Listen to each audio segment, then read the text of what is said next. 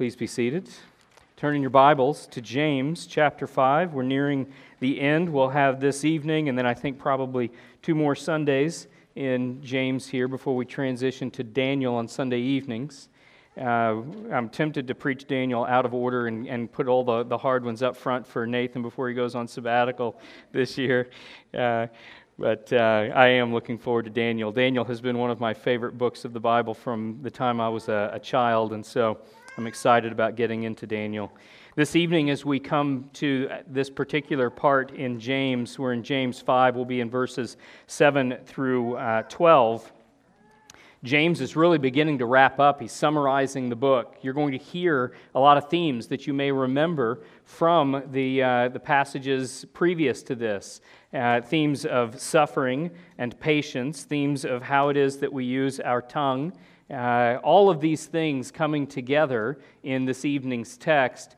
But you're going to see he's not just repeating himself. Uh, he's uh, like I tend to do as a, a father. Uh, Xavier gives me a hard time about this. I, he asks a simple question, and I give him a 10 minute answer. And often I'm repeating myself, saying it different ways, trying to make sure I've been understood. Uh, and so that's not what James is doing here. What James is doing here, he's going to return to these themes, but he's going to, to hit something a little different in each case.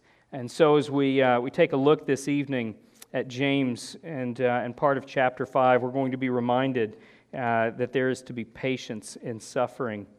Uh, also, one more note before we, we go patience here is the, in the original language, it's defined as remaining tranquil while waiting. Uh, patience is the main theme of these verses, and so we want to keep that in mind as we read and as we consider James' instruction here. We're to be tranquil while waiting. Let me pray, and we'll read the text. Father, thank you so much for uh, the ministry of James, for the encouragement we have in tonight's text.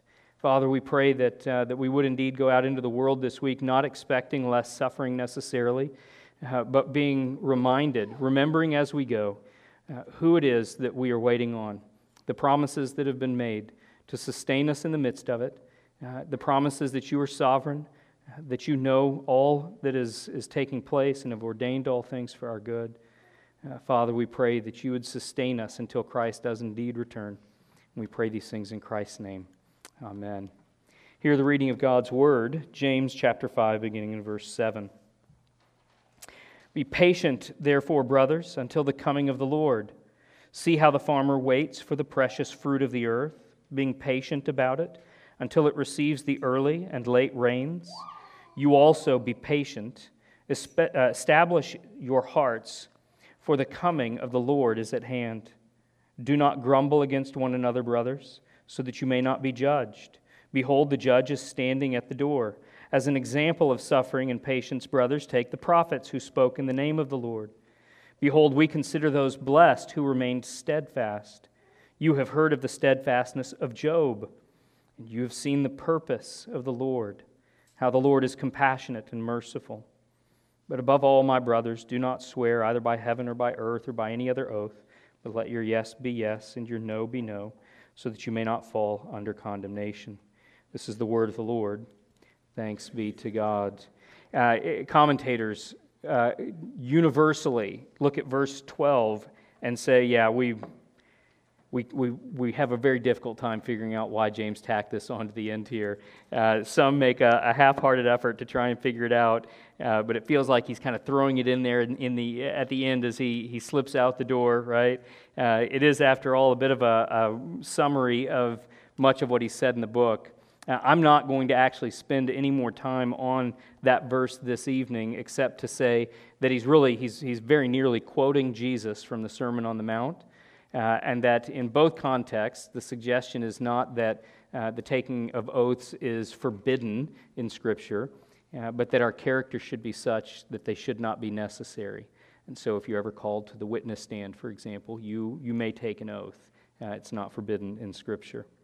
Uh, that having been said, let's take a look at verses 7 through 11. This evening, uh, two things I want to focus on, both uh, around this theme of patience. The first is to be patient. God has ordained the times. Be patient. God has ordained the times. The second, Be patient, Christ is coming again. Be patient, Christ is coming again. First, be patient. God has ordained the times. That is, that, that the, the time, not only in terms of its duration between Christ's first and his second coming, between now, today, and when Christ comes again, uh, not only that duration, but the quality and character of that period of time has been ordained by God. Look at what James has to say here in the text. He says, Be patient, therefore, brothers, until the coming of the Lord. See how the farmer waits for the precious fruit of the earth, being patient about it until it receives the early and the late rains. You also be patient. The illustration here is not just of somebody being patient, but notice two things in particular about this illustration. Uh, one is that the farmer is waiting for what he knows to be the ordained requirements, right? The, the ordained unfolding of the thing he's waiting for. It's the early rains and the late rains. He knows that God has laid down in history and in nature a, a certain unfolding, a, a certain way that things take place. James uses this illustration quite intentionally. We're not merely waiting, but we are those who are waiting and waiting both in terms of duration and in character of that time. We are waiting uh, in the midst of a, a, period and a series of events that God has ordained, that God has laid out for us. We, uh, we may cry out, How long in the midst of the suffering? And the answer is until Christ returns. Take a look here. I think James addresses both the, the duration and the quality of the, the wait. He says, Be patient, therefore, brothers, verse 7, until the coming of the Lord. How long? Uh, do we need to be patient? The psalmist cries out, right? How long? And if you've been a Christian for very long and you've suffered it all, whether that suffering is the suffering that comes with temptation and sin and the guilt that comes with giving in to sin, or that suffering is the persecution of the world because of your faith, or it's just suffering, it's the loss of a loved one, it's the loss of a, uh, of a livelihood right? It's, it's the burning down of a home. Whatever the suffering is that you've suffered, and I think in context, James would point back to the rich from last week who murder the people of God and rob the people that work for him, right? He says, Be patient, therefore, brothers, coming out of that text. Whatever it is that characterizes your suffering, you might cry out, How long? How much longer does this have to go on? Uh, especially, I think we cry out instinctively how long after a series of events. Uh, when we get knocked down and we say, It's okay, Jesus is Lord, it's all good, I know He's got this, and we've just rolled back over onto our knees to stand up and we get knocked down again. And we say, Okay, th- this is, uh, man, that's frustrating, this is hard. It hurts, but, uh, but I, I know God is in control. And we roll back over onto our knees to stand up, and we get knocked down again. And at a certain point, you just get frustrated. And you say, How much more of this must I endure? How long, Lord, until you come again? How many ways must we suffer? And James almost uh, offhandedly here be patient, therefore, brothers, until the coming of the Lord. This is how long we have to wait until Christ comes again. But look at how he uses the similar phrase just a little further down. He gives us the farmer illustration, and in verse 8, he says, You also be patient. Establish your hearts, for the coming of the Lord is at hand. So he's, he opened with, Be patient until the coming of the Lord. In verse 8, he repeats, You also be patient, for the coming of the Lord is at hand. Here, he's holding out that hope. We're going to talk about this some more in our second point this evening. But here he's holding out to this hope. It's not merely that the Lord is coming again, and until he does, we need to hold out, we need to be patient, but that coming is at hand. It's a statement uh, not so much, I think, uh, about the duration, right, but about the certainty uh, of the hope that we have. Be patient. God has ordained the times. We have this farmer's example, and we know that suffering has been ordained for us. As I said, he's picking up on, on things that he's already said, taking them and, and twisting them a little bit to say something different about them. But he opens the entire letter with the words Count it all joy, my brothers, when you meet trials of various kinds. We, we have trials ordained for us. Suffering is the nature of this life. It doesn't catch God off guard. It's not contrary to what He has ordained.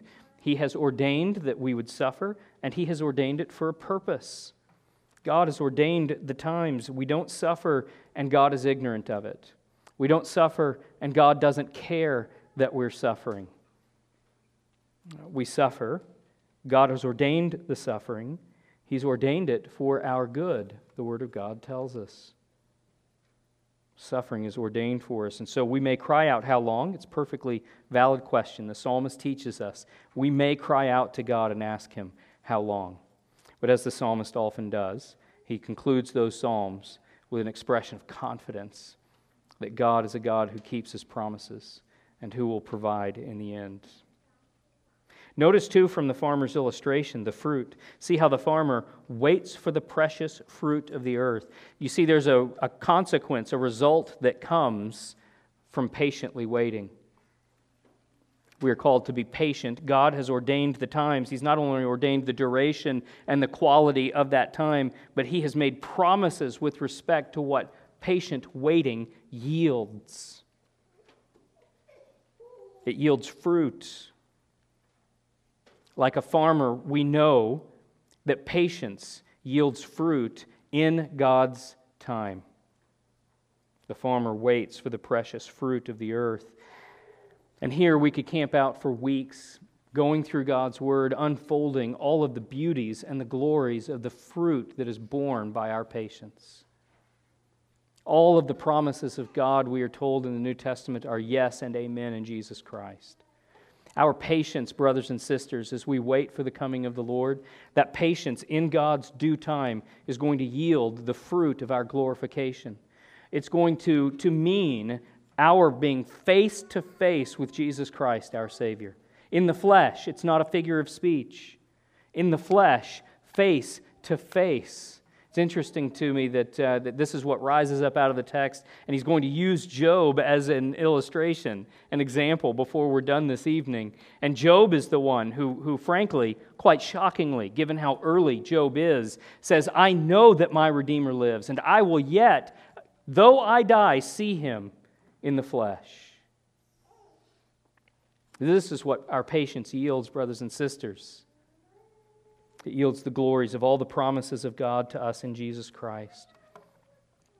It means that He will be our God and we will be His people, and He will be with us forever, and He will smile on us, and there will be no more sickness, no more death, and all of our thoughts and desires, our affections, the Puritans called them, all of them will be following hard after the heart of God and only God.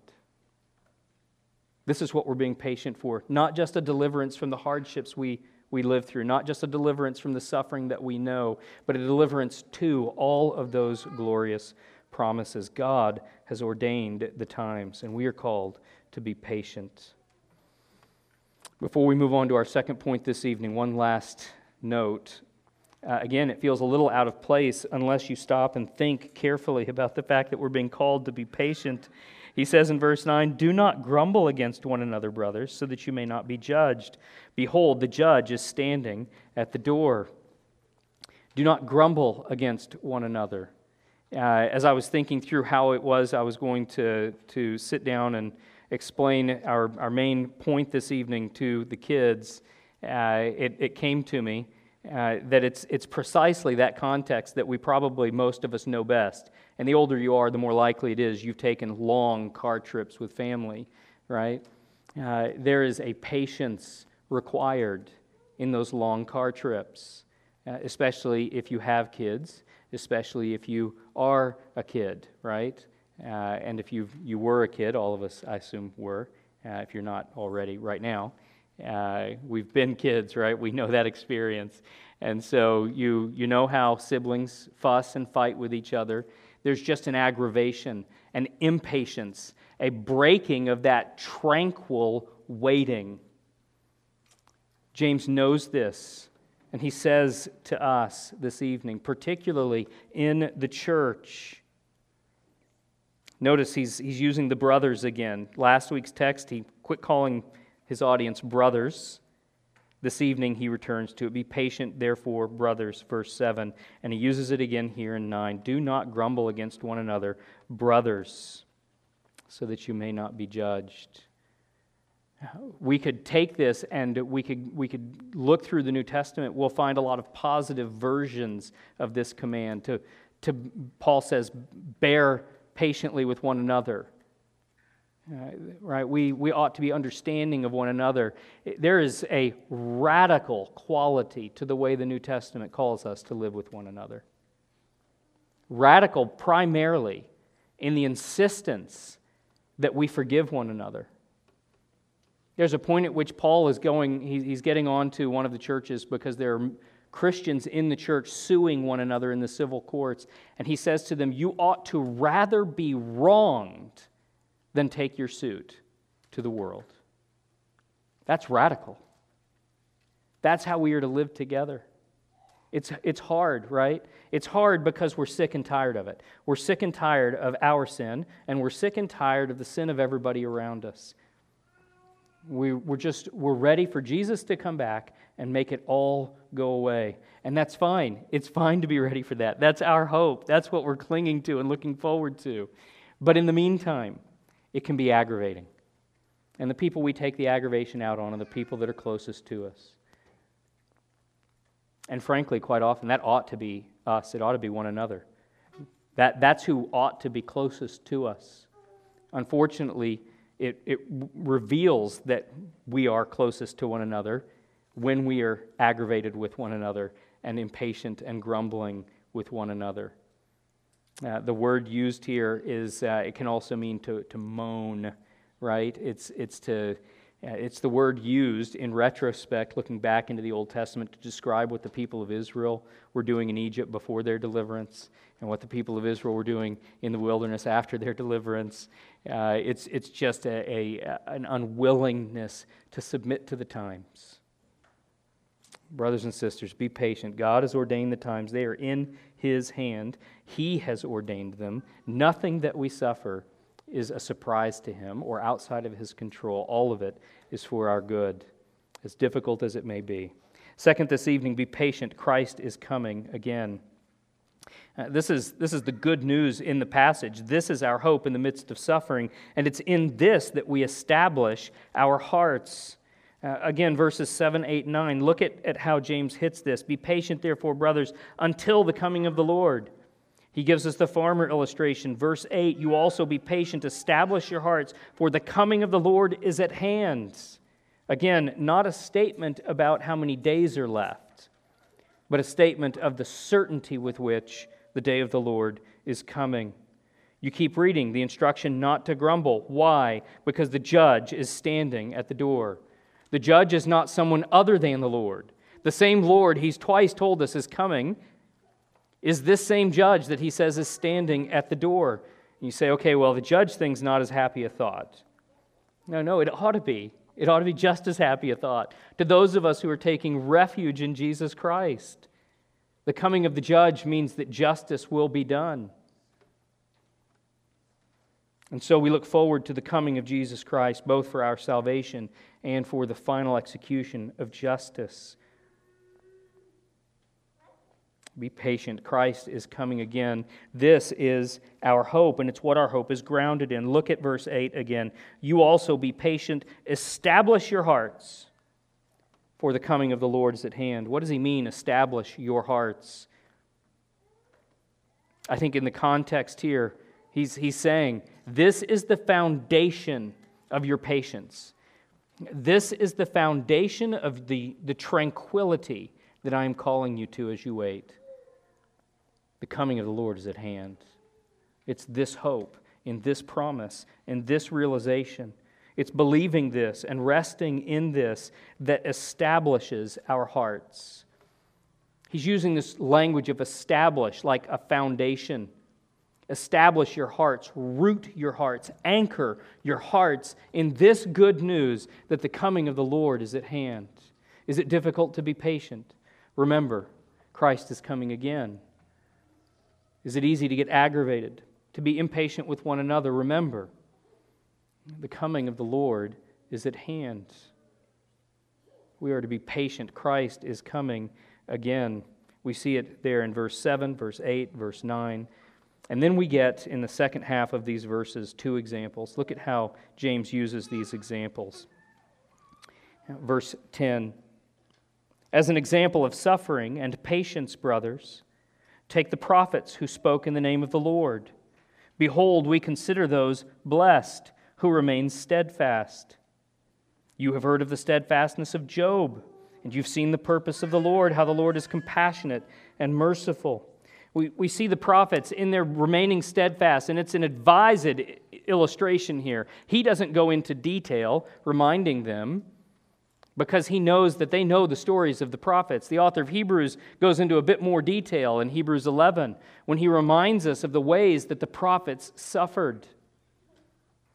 James brings up the prophets because they, in particular, suffered in the Old Testament. They were given a commission by God to carry a word to God's people, a word that was hateful to his people, and that resulted in the persecution and ultimately the death of many of the prophets of God in the Old Testament. They were faithful, they were patient, even to the point of death. And he says, when we look back at these prophets who suffered and many of whom even died, we count them blessed. Behold, verse 11, we consider those blessed who remained steadfast. James is making a suggestion here that we are like these prophets, that we live in times where the people of God will be persecuted, particularly because the word of the Lord is despised by the world around us. He's saying to us take the example of the prophets. See how patiently they endured? Don't we look back on them and consider the ones who were steadfast to have been blessed? Ah, be steadfast, brothers and sisters. Whatever suffering God has ordained for you, be steadfast. Be steadfast, and we are those who will be blessed. You have heard of the steadfastness of Job, he says, and you've seen the purpose of the Lord, how the Lord is compassionate and merciful. It's interesting to me that he, he uses Job as an example because, uh, in the context of Job, the one person who had no idea what was going on or why was Job. Uh, now, Job knew God, and because of that, Job continues to, to confess a good and faithful God throughout his trials, but he has no idea why this has all suddenly come upon him. And look at the, the language that James uses. You've heard of the steadfastness of Job, and you have seen the purpose of the Lord, how the Lord is compassionate and merciful. We learn that lesson from the story of Job. We learn how it is that God is compassionate and merciful. As we look at this story of one who suffered, here's the takeaway, and this is why James uses Job. Brothers and sisters, you may not always or even often know why you are suffering. Job is a good example for us because he didn't know why, and often we don't know why. Uh, we can, we can explain it with the big picture. We know that God has ordained these things. We know that somehow He's going to use them for His glory and for our good. But if you ask me how this terrible thing could possibly turn out for good, why this particular terrible thing had to happen to me or to my loved one, I can't answer that question. I don't know the mind of God, and neither did Job. But he suffered well. He was steadfast. He was patient because he knew the God who held the world in his hands. He knew the God that he worshiped and served, and he trusted that that God knew what was right and does all things well. There's a good reason that he uses Job here. Job's circumstance is actually not that unusual.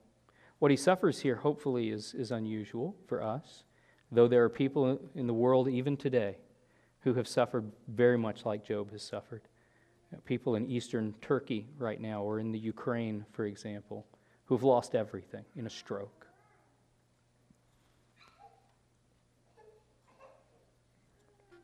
Like Job, we're called to be patient. All of our hope is in a God who knows, a God who works, a God who is powerful, a God who loves his people and always does what is best for us. And what we are called to in the midst of it is to be patient, to be steadfast, and to trust the Lord. Amen. Let's pray.